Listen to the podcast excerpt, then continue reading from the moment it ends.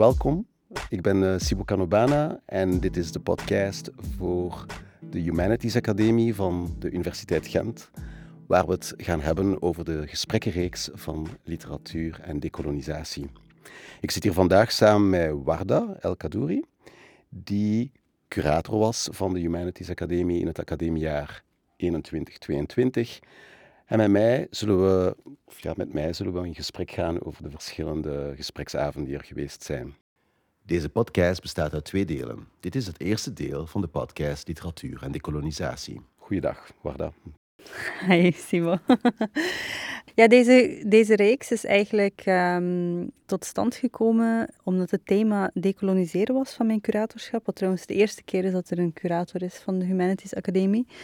En met mijn eigen opleiding, achtergrond in letterkunde, was het evident dat ik richting dat thema, ja, dat ik daartoe aangetrokken was.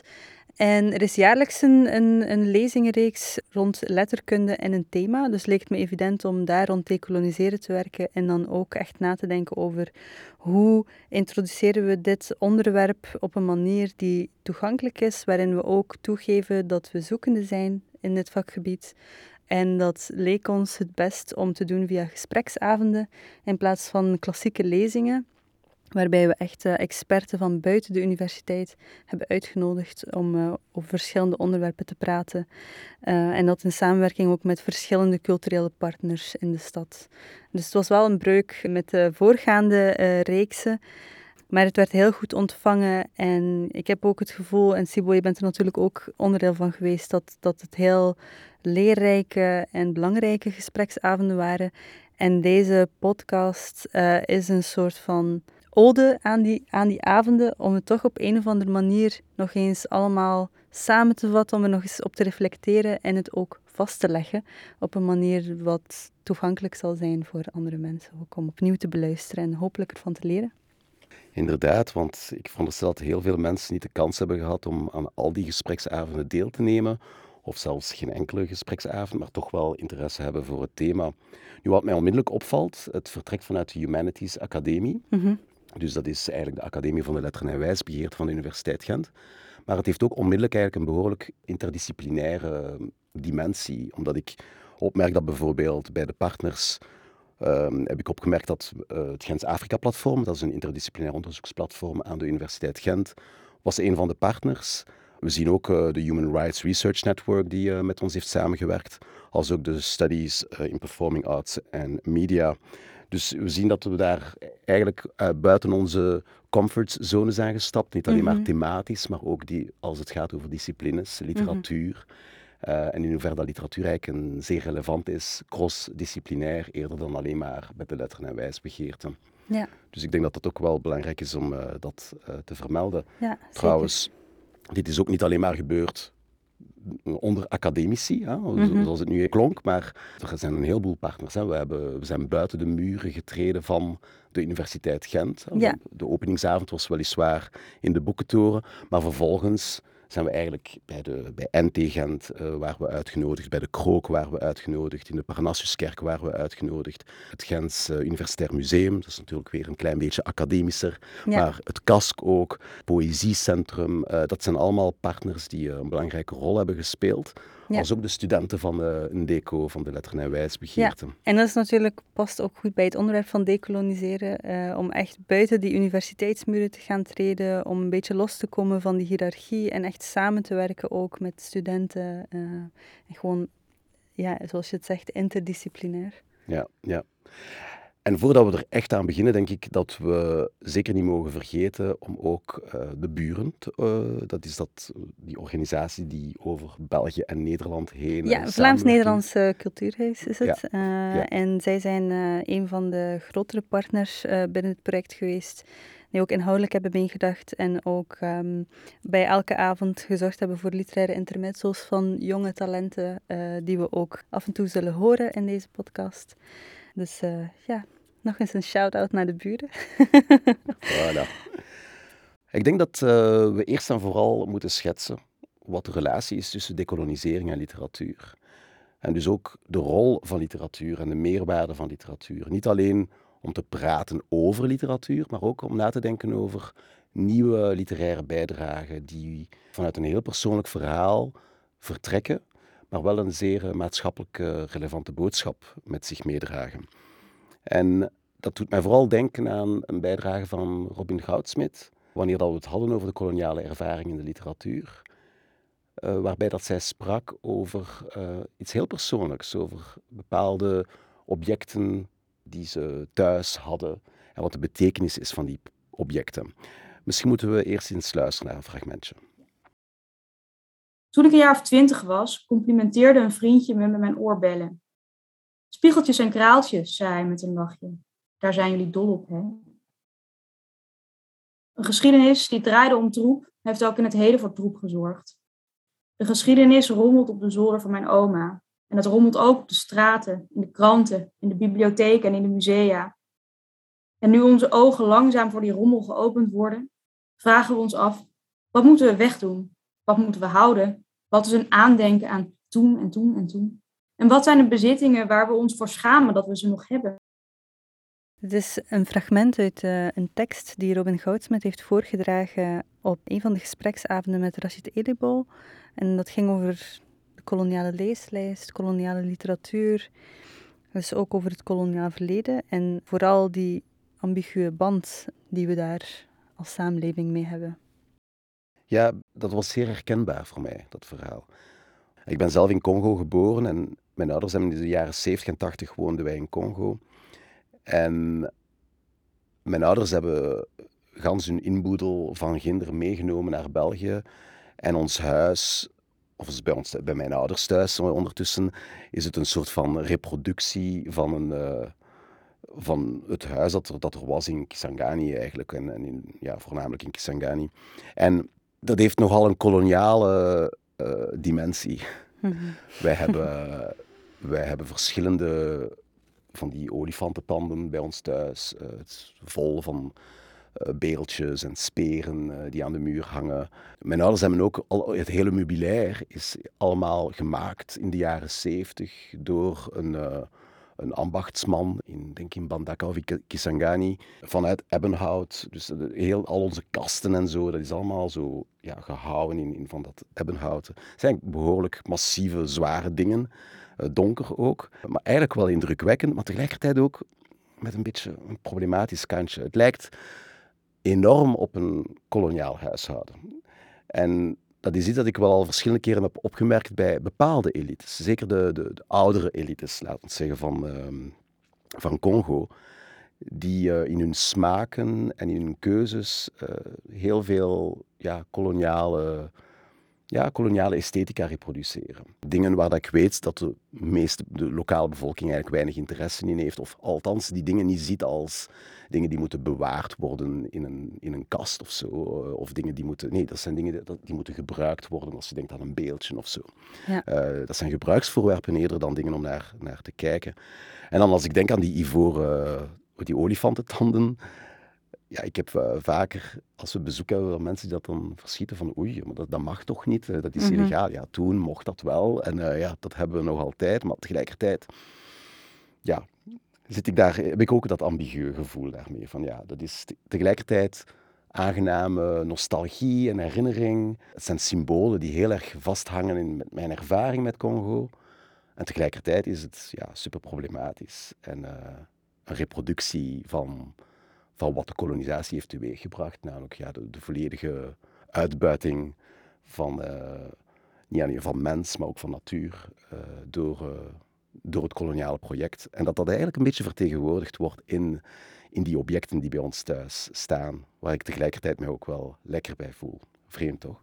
Ja, ik kan me voorstellen dat dat heel dubbelzinnig moet voelen, omdat je, dat is je thuis, je bent daarin opgegroeid, dus je hebt daar vast heel warme gevoelens en, en herinneringen bij. Dus het is een soort van reproductie van nostalgie op een familiaal niveau. op een heel persoonlijk niveau. Ja. Um, wat in Robins tekst ook een beetje, die ambiguïteit kwam ook naar boven als ze zo gaat rommelen in die zolderkamer van haar grootmoeder en dan ook een um, oude menukaart vindt van, uh, van een boot uit de jaren tachtig, waarmee ze van Indonesië naar Nederland is gereisd. En uh, eigenlijk zijn dat ja, historische archiefstukken, Mhm. historische artefacten, Mhm.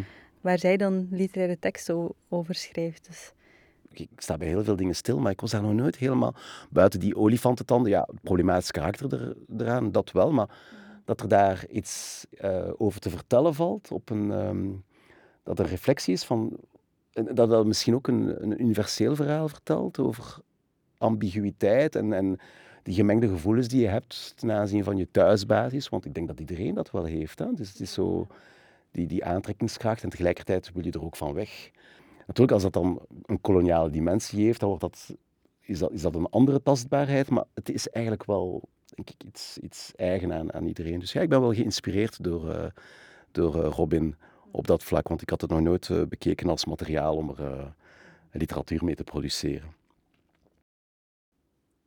Nu, dat verhaal over eh, die objecten die een ambigu karakter hebben, over die zolder van oma, dat doet mij onmiddellijk denken ook aan de manier hoe dat we vandaag omgaan met koloniale literatuur. Met die erfenis, die literaire erfenis die we allemaal delen en die ooit werd gezien als waardevol en vandaag gecontesteerd wordt. Ik zie daar een soort van gelijkenis in de manier hoe dat je bepaalde vertrouwde objecten, dingen die je doen, denken aan je kindertijd en waar dat je met plezier aan terugdenkt, maar tegelijkertijd vandaag beseft, denk maar Zwarte Piet, oei, maar dat is misschien wel problematisch.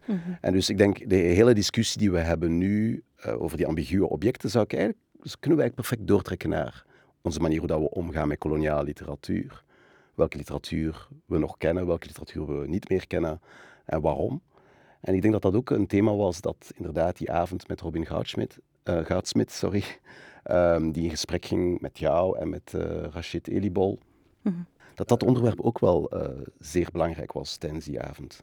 Ja, de vraag was eigenlijk, de vraag van de avond was, wat doe je met problematische teksten, waaronder koloniale teksten binnen kanon, binnen de literatuurgeschiedenis? Hoe lees je die teksten met een blik en een, met, met de huidige tijdsgeest?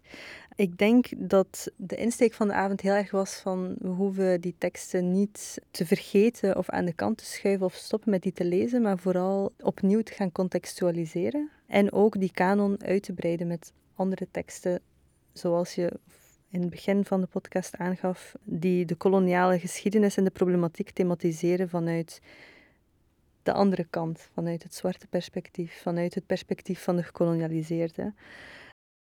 En dat vraagstuk over wat doen we met problematische teksten, uh, dat hebben we ook, daar hebben we het ook over gehad tijdens een avond over de kanon in het algemeen, een van onze openingsgespreksavonden. Dat was met uh, Karin Amatmoukrim. Zij heeft een boek geschreven waarin zij het leven van Surinaamse schrijver Anton de Kom heeft uh, gefictionaliseerd. En Anton de Kom vind ik nu zo'n voorbeeld van vergeten literatuur in Nederlandse kanon, Nederlandse letterkunde, die de laatste jaren echt opnieuw wordt ontdekt en opnieuw wordt gewaardeerd. Ja, het is misschien interessant om te vermelden ook dat uh, Anton de Kom, dus dat is een auteur, een Afro-Surinamer uit de vroege 20e eeuw. En toen hij zijn boek, waar dat we het over zullen hebben, of waar dat uh, Karina Matmoekrim over heeft, dus uh, van Suriname. Ja.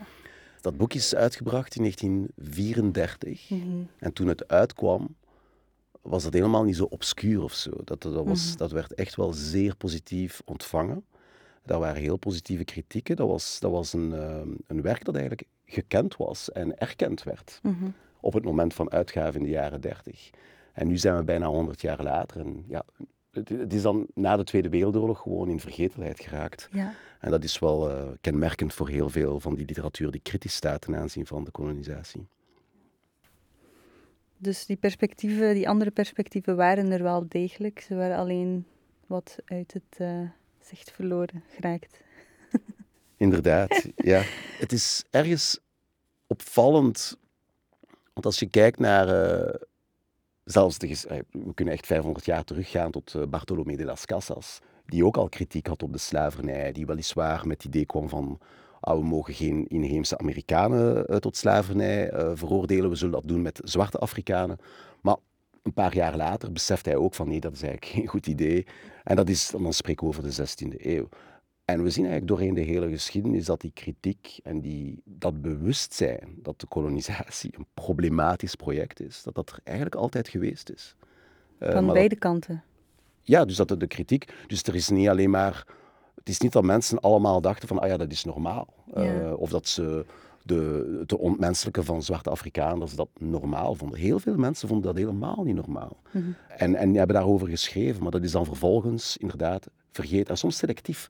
Ja. Ik, denk, ik denk aan een, een, auteur in Frankrijk, zoals Condorcet bijvoorbeeld, die wel gekend is door mensen die filosofie studeren of politieke wetenschappen, maar die dan specifieke teksten die gingen over de gelijkheid tussen man en vrouw en de gelijkheid van alle mensen ter wereld gewoon niet, niet besproken worden.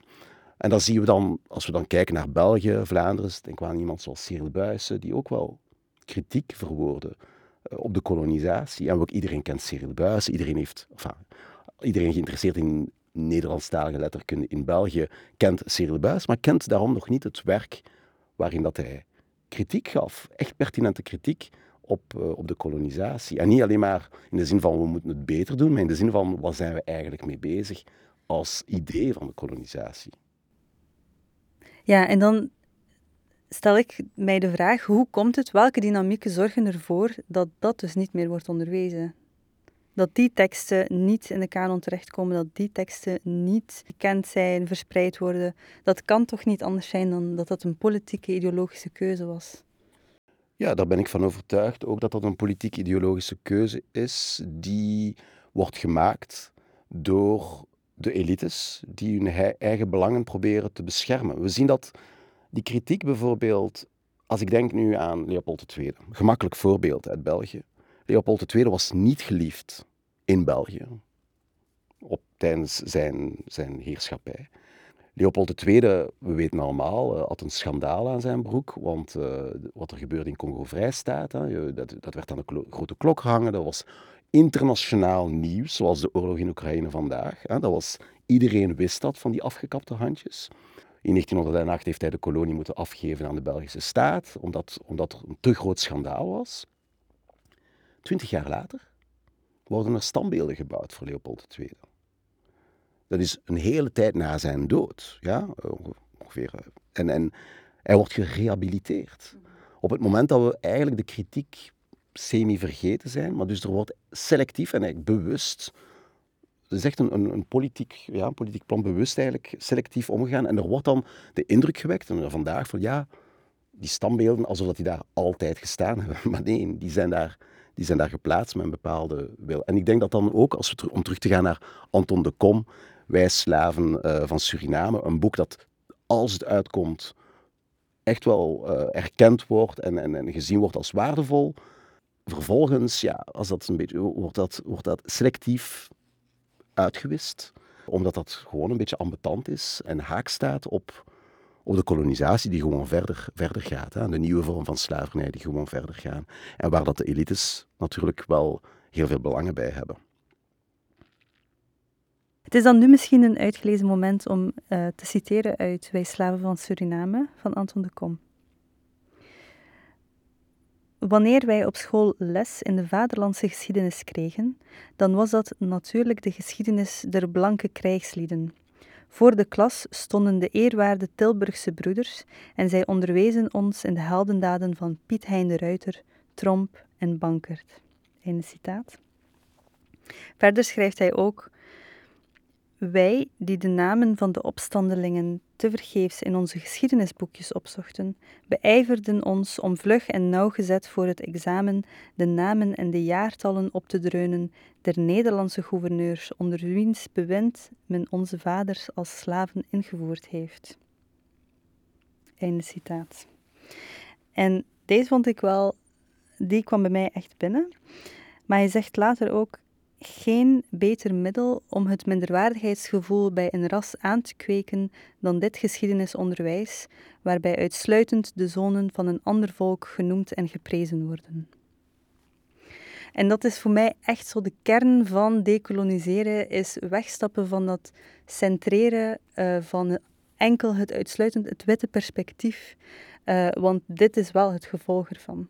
Niet alleen dat de geschiedenis vergeten wordt, maar ook het gevoel krijgen dat jij geen onderdeel bent van die geschiedenis en ook dat je gewoon niet belangrijk genoeg bent om daarin bewaard, benoemd enzovoort te worden. Ja, dat is, dat is, dat is wel ehm, interessant ook omdat, omdat het uh, ergens illustreert, Anton de Kom hier, wat de kanon doet. Misschien niet wat een kanon is, maar hoe dat die functioneert. Ja. Want tegelijkertijd ja, zadelt die natuurlijk de gekoloniseerden met een minderwaardigheidsgevoel op. Mhm. Maar het doel is ook de, ja, moet ik zeggen, misschien niet per se de kolonisator, maar alleszins een deel van de bevolking te doen identificeren met de kolonisatie en met de belangen van de kolonisatie. En zich daarom ook superieur te voelen.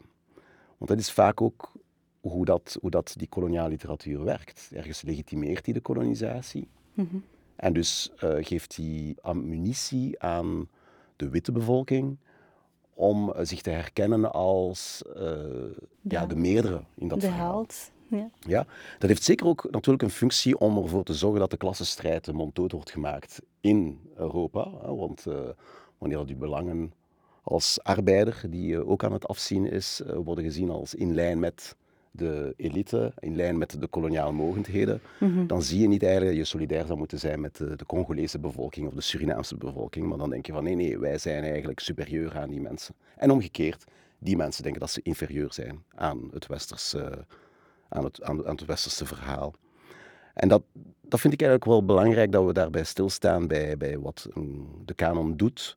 En ik denk dat ook uh, Karin uh, Amat Moukrim het daarover heeft gehad en uh, ons ook uitlegt wat een kanon eigenlijk is en doet. Misschien moeten we daar even naar luisteren. Een kanon vertelt ons immers wat het betekent om in dit geval Nederlands te zijn. Daarom is die kanon juist nu, nu het Westen zo worstelt met haar eigen identiteit, zo belangrijk. De kanon wordt bestormd, bespot en in twijfel getrokken omdat er zoveel mensen zijn die geboren en getogen zijn in het Westen, maar zichzelf niet in die kanon herkennen. Die kanon wordt juist ook nu beschermd en onbereikbaar gehouden, denk ik, door andere mensen uit diezelfde samenleving, omdat zij juist vinden dat zij weten wat het betekent om Nederlands te zijn dat de Nederlandse cultuur draait om bijvoorbeeld het vieren van de Gouden Eeuw en dat de Nederlander nu eenmaal wit is. Maar dat is een terzijde, want ik vind het zonde van mijn tijd om aan achterhaalde gedachten energie te besteden. Ik schreef in 2013 een roman, dit is het oude omslag uit 2013, waarin ik het leven van Anton de Kom fictionaliseerde. Hij publiceerde een boek dat van ongekend belang is voor Suriname, wij slaven van Suriname, dat de geschiedenis van Suriname voor het eerst vanuit een eigen Surinaams perspectief vertelde. Hij schreef het vanuit de overtuiging dat kennis van de geschiedenis noodzakelijk is voor een wederzijds begrip. Dat het onmisbaar is voor de eigenwaarde van een volk dat voorheen alleen door de ogen van de onderdrukker werd beschreven. En ik citeer uit Wij Slaven van Suriname. Wanneer wij op school les in de vaderlandse geschiedenis kregen, dan was dat natuurlijk de geschiedenis der blanke krijgslieden. Voor de klas stonden de eerwaarde Tilburgse broeders en zij onderwezen ons in de heldendaden van Piet Hein en de Ruiter, van Tromp in de Evertsen en Plankert. Bankert, excuus, einde citaat. In het boek legt hij erodiet, geduldig, hartstochtelijk uit dat wie aan de Surinamers altijd als boeven en terroristen werden afgeschilderd, eigenlijk helden waren die zich tegen de slavernij verzetten. En hij schreef: Wij, die de namen van de opstandelingen Bonnie, Baron en Jolicoeur tevergeefs in onze geschiedenisboekjes opzochten, beijverden ons om vlug en nauwgezet voor het examen de namen en jaartallen op te dreunen der Nederlandse gouverneurs, onder wier bewind men onze vaders als slaven ingevoerd heeft. Einde citaat. En het systeem van de Nederlanders werkte, maakte de kom duidelijk, want, schreef hij, geen beter middel om het minderwaardigheidsgevoel bij een ras aan te kweken dan dit geschiedenisonderwijs, waarbij uitsluitend de zonen van een ander volk genoemd en geprezen worden. Ja, dus uh, Karin Amatmokrim heeft net uitgelegd wat een kanon is en doet in de Nederlandstalige of in de Nederlandse context. Mhm. Maar misschien, Warda, kun je ons even uitleggen, wat is dat eigenlijk, de kanon? En wie bepaalt wat de kanon is? De kanon in de Vlaams-Nederlandstalige context is uh, eigenlijk een verzameling van teksten, 50 uh, teksten, waarvan een groep mensen die gebonden is aan de Koninklijke Nederlandse Academie van uh, de Koninklijke Academie de Nederlandse Letterkunde, waarvan zij zeggen dit zijn de 50 belangrijkste teksten in de Vlaams-Nederlandse literatuurgeschiedenis, die ons wat vertellen over wie we zijn, um, wat we belangrijk vinden. Uh, dus dat is een soort van, ja, dit zijn de teksten die waarde en kwaliteit en ja, ergens ook genialiteit ja. uitstralen. Ja. Um, die kanon is uh, uitsluitend wit, hoofdzakelijk uh, van mannen, mannelijke schrijvers. De laatste jaren komt daar steeds meer kritiek op. En dat is echt zoiets wat, uh, wat ook heel gevoelig ligt, wat heel veel mensen ook roert en waar ze een uitgesproken mening over hebben. Maar dat is ook niet. Het is geen historisch document of zo. In die zin dat ze hebben vastgelegd wat de kanon is. En that's it. Nee, de kanon is ook iets waar bijvoorbeeld leerkrachten Nederlands naar kijken om te bepalen welke teksten ze gaan aanbieden aan leerlingen mm -hmm. uh, in de lessen ja. om te bespreken. En um, ja, de, als je kijkt nu, jongeren, jonge mensen, jonge tieners, uh, die hebben echt behoefte aan meer dan de teksten die nu in de kanon staan. Die groeien op in een superdiverse samenleving, waarin meerstemmigheid, meerdere perspectieven enzovoort steeds belangrijker wordt.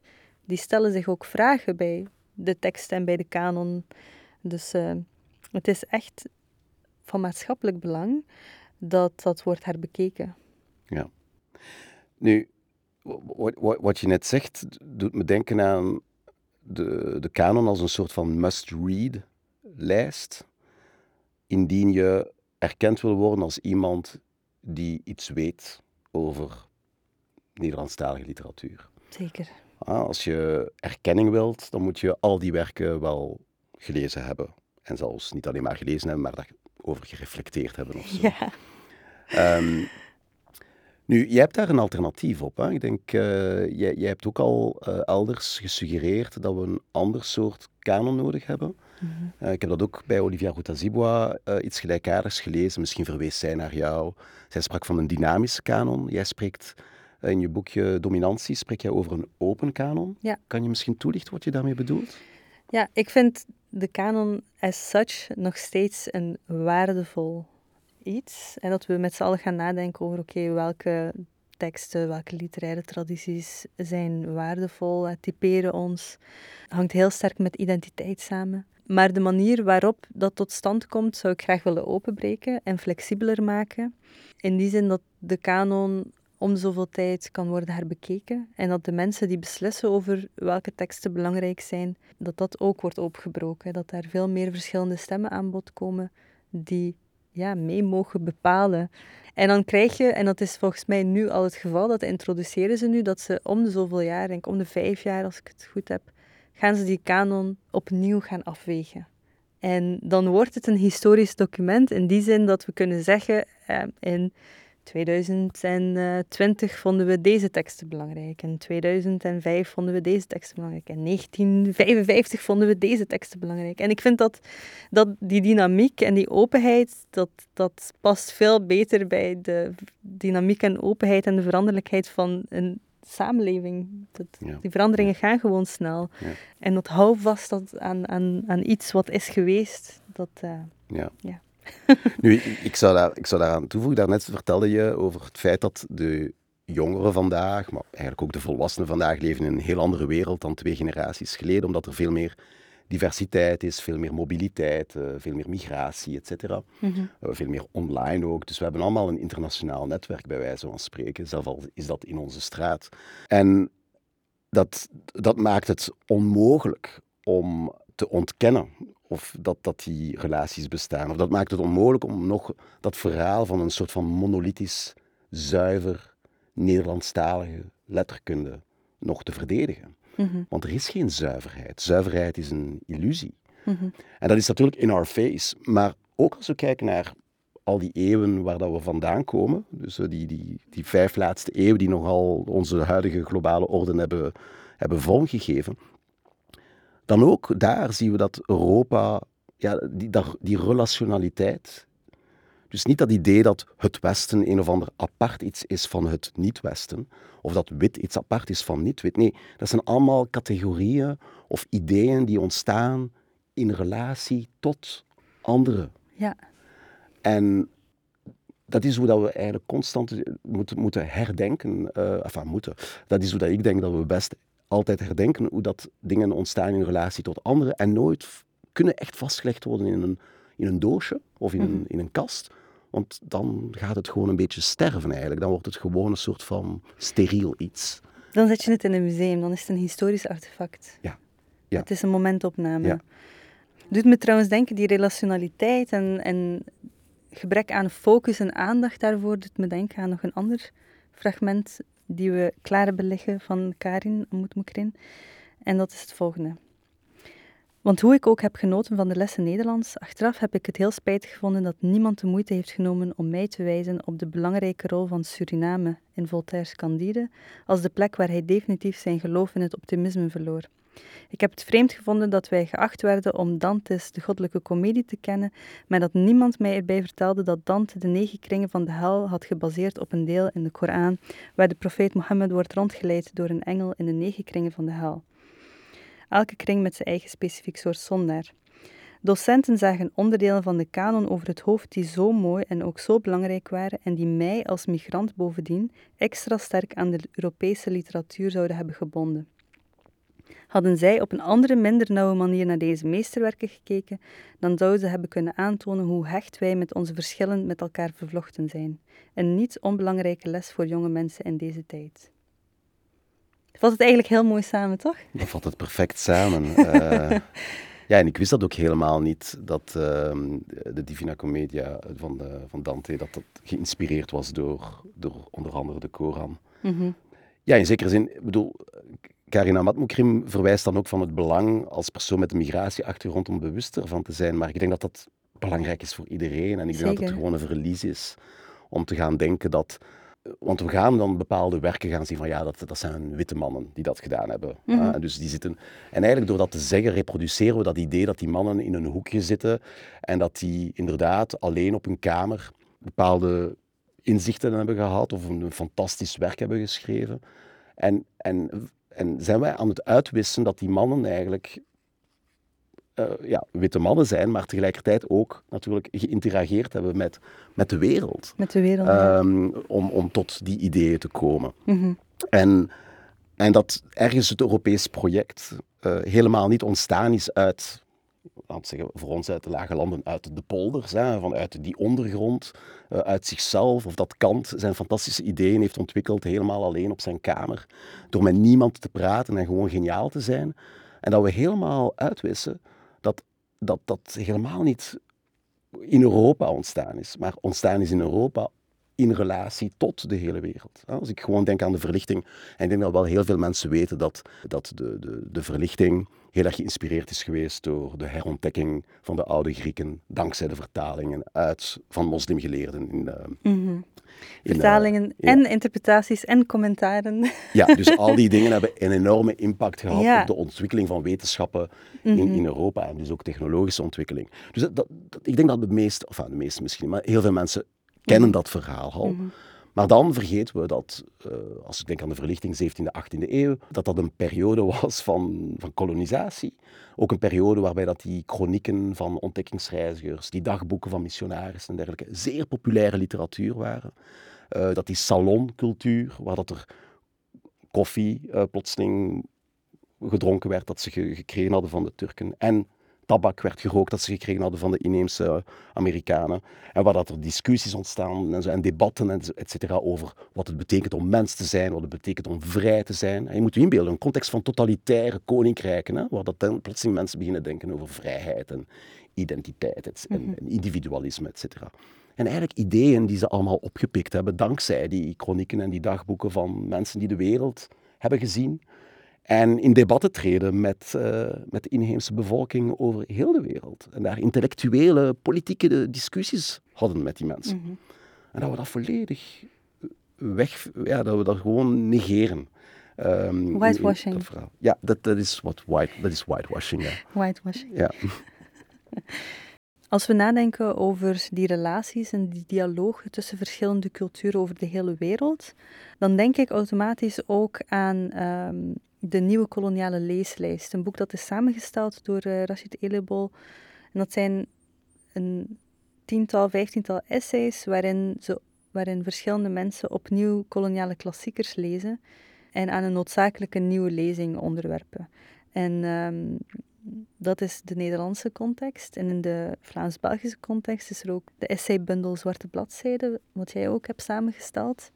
Waar eigenlijk dat vraagstuk dus is van hoe lees je die koloniale uh, werken opnieuw. En daar hebben we een fragment van uh, Rashid Elibo. Aan de ene kant om nou ja, boeken opnieuw te lezen met de blik van nu boeken die zeg maar, in Nederland helemaal vast in de kanon zitten. Boeken waar we eigenlijk niet aan mogen komen, omdat ze nou ja, al tientallen jaren door iedereen worden gelezen.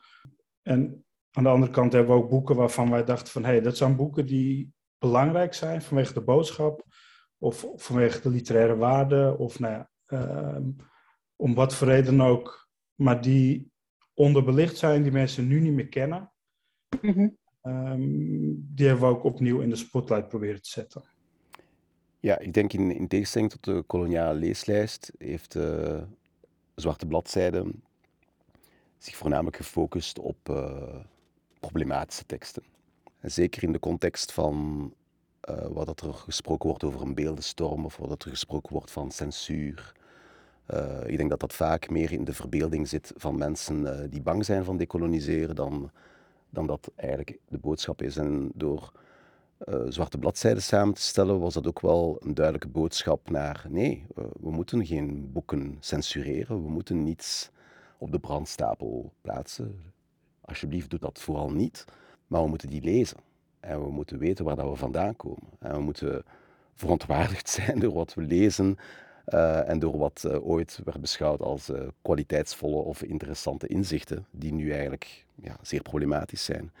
En ik vond het ook wel belangrijk om inderdaad die relatie, dat, dat dialoog, echt wel vatbaar te maken in, in, in een tekst. En daarom ook mensen van Afrikaanse origine die problematische teksten laten lezen en hen daarover laten reflecteren, was een manier om samen met die problematische geschiedenis nieuwe literatuur te, te produceren. En, en, en, die bewust is van zijn geschiedenis, maar tegelijkertijd naar de toekomst kijkt en dat ziet als een gemeenschappelijke problematische erfenis waar we samen mee moeten, moeten dealen. Een andere interessante strategie, die totaal iets anders is dan wat ik heb geprobeerd met de zwarte bladzijde, is uh, de Black Archives in Amsterdam. Dat is een, uh, een, soort ja, een archief, een soort van bibliotheek, die zich uh, focust op literatuur geproduceerd door de gekoloniseerden. Um, ik vind dat wel heel interessant, ook het feit dat dat dan in Amsterdam is en niet in Paramaribo of in de Antillen of zo, maar echt wel in het hartje, laat ons zeggen, van de Nederlandstalige wereld. Daar is een Black Archives, waar dat de aandacht wordt gevestigd op culturele producties die ja, die, die het product zijn van de kolonisatie. Mhm. En die tegelijkertijd ook uh, aantonen dat zwarte mensen niet uh, plotseling tien jaar geleden zijn boeken beginnen schrijven, maar dat eigenlijk al heel lang doen. En dat zwarte mensen niet sinds 2010 kritiek hebben op de kolonisatie, of sinds 1960, maar dat eigenlijk al heel lang doen. En dat die, die kritiek, ja, die mag gekend worden. En ik denk ook dat de Black Archives in die zin ook wel waar dat eh, Karin uh, Amat Mokrim over spreekt, het belang van een bepaalde nieuwe generatie. Die ik denk dat, dat we niet per se als zwart of Marokkaans of whatever moeten, maar als een generatie die, die opgroeit in wat dat we tot voor kort multiculturalisme noemden, maar die opgroeien in een context waarbij dat ze die interrelatie van de wereldgeschiedenis gewoon niet kunnen ontkennen, en, en gewoon niet, niet kunnen doen alsof dat er niet is. Ze beleven het echt. Ze ja, ze er middenin. Hè? Dus dat, dat zo'n uh, een, een, een, initiatief zoals de Black Archives er eigenlijk wel bij helpt om te beseffen dat wat we tot nu toe hebben aangeleerd of wat het betekent om Nederlander te zijn of Vlaming mm -hmm. uh, of gewoon mens te zijn, dat dat eigenlijk allemaal bullshit is en dat we dringend op een andere manier moeten gaan kijken naar, uh, naar, onze, naar wat het betekent om een mens te zijn of een Vlaming of een Nederlander. Ja. En Jessica de Abreu, een van de oprichters van de Black Archives, die het op dit moment ook nog uh, leidt. Zij was ook op een van de avonden die we hebben georganiseerd om in gesprek te gaan met de faculteitsbibliotheek Letteren en Wijsbegeerte. Uh, om daar ook na te denken over het decoloniseren van uh, bibliotheek en van archieven. Um, we hebben het daar gehad over klassificatiesystemen, zoiets als wereldliteratuur bijvoorbeeld, hè, terminologie maar ook over de uitstraling van de bibliotheek. Wie werkt er? Wie zien mensen daar? Wie voelt er zich welkom?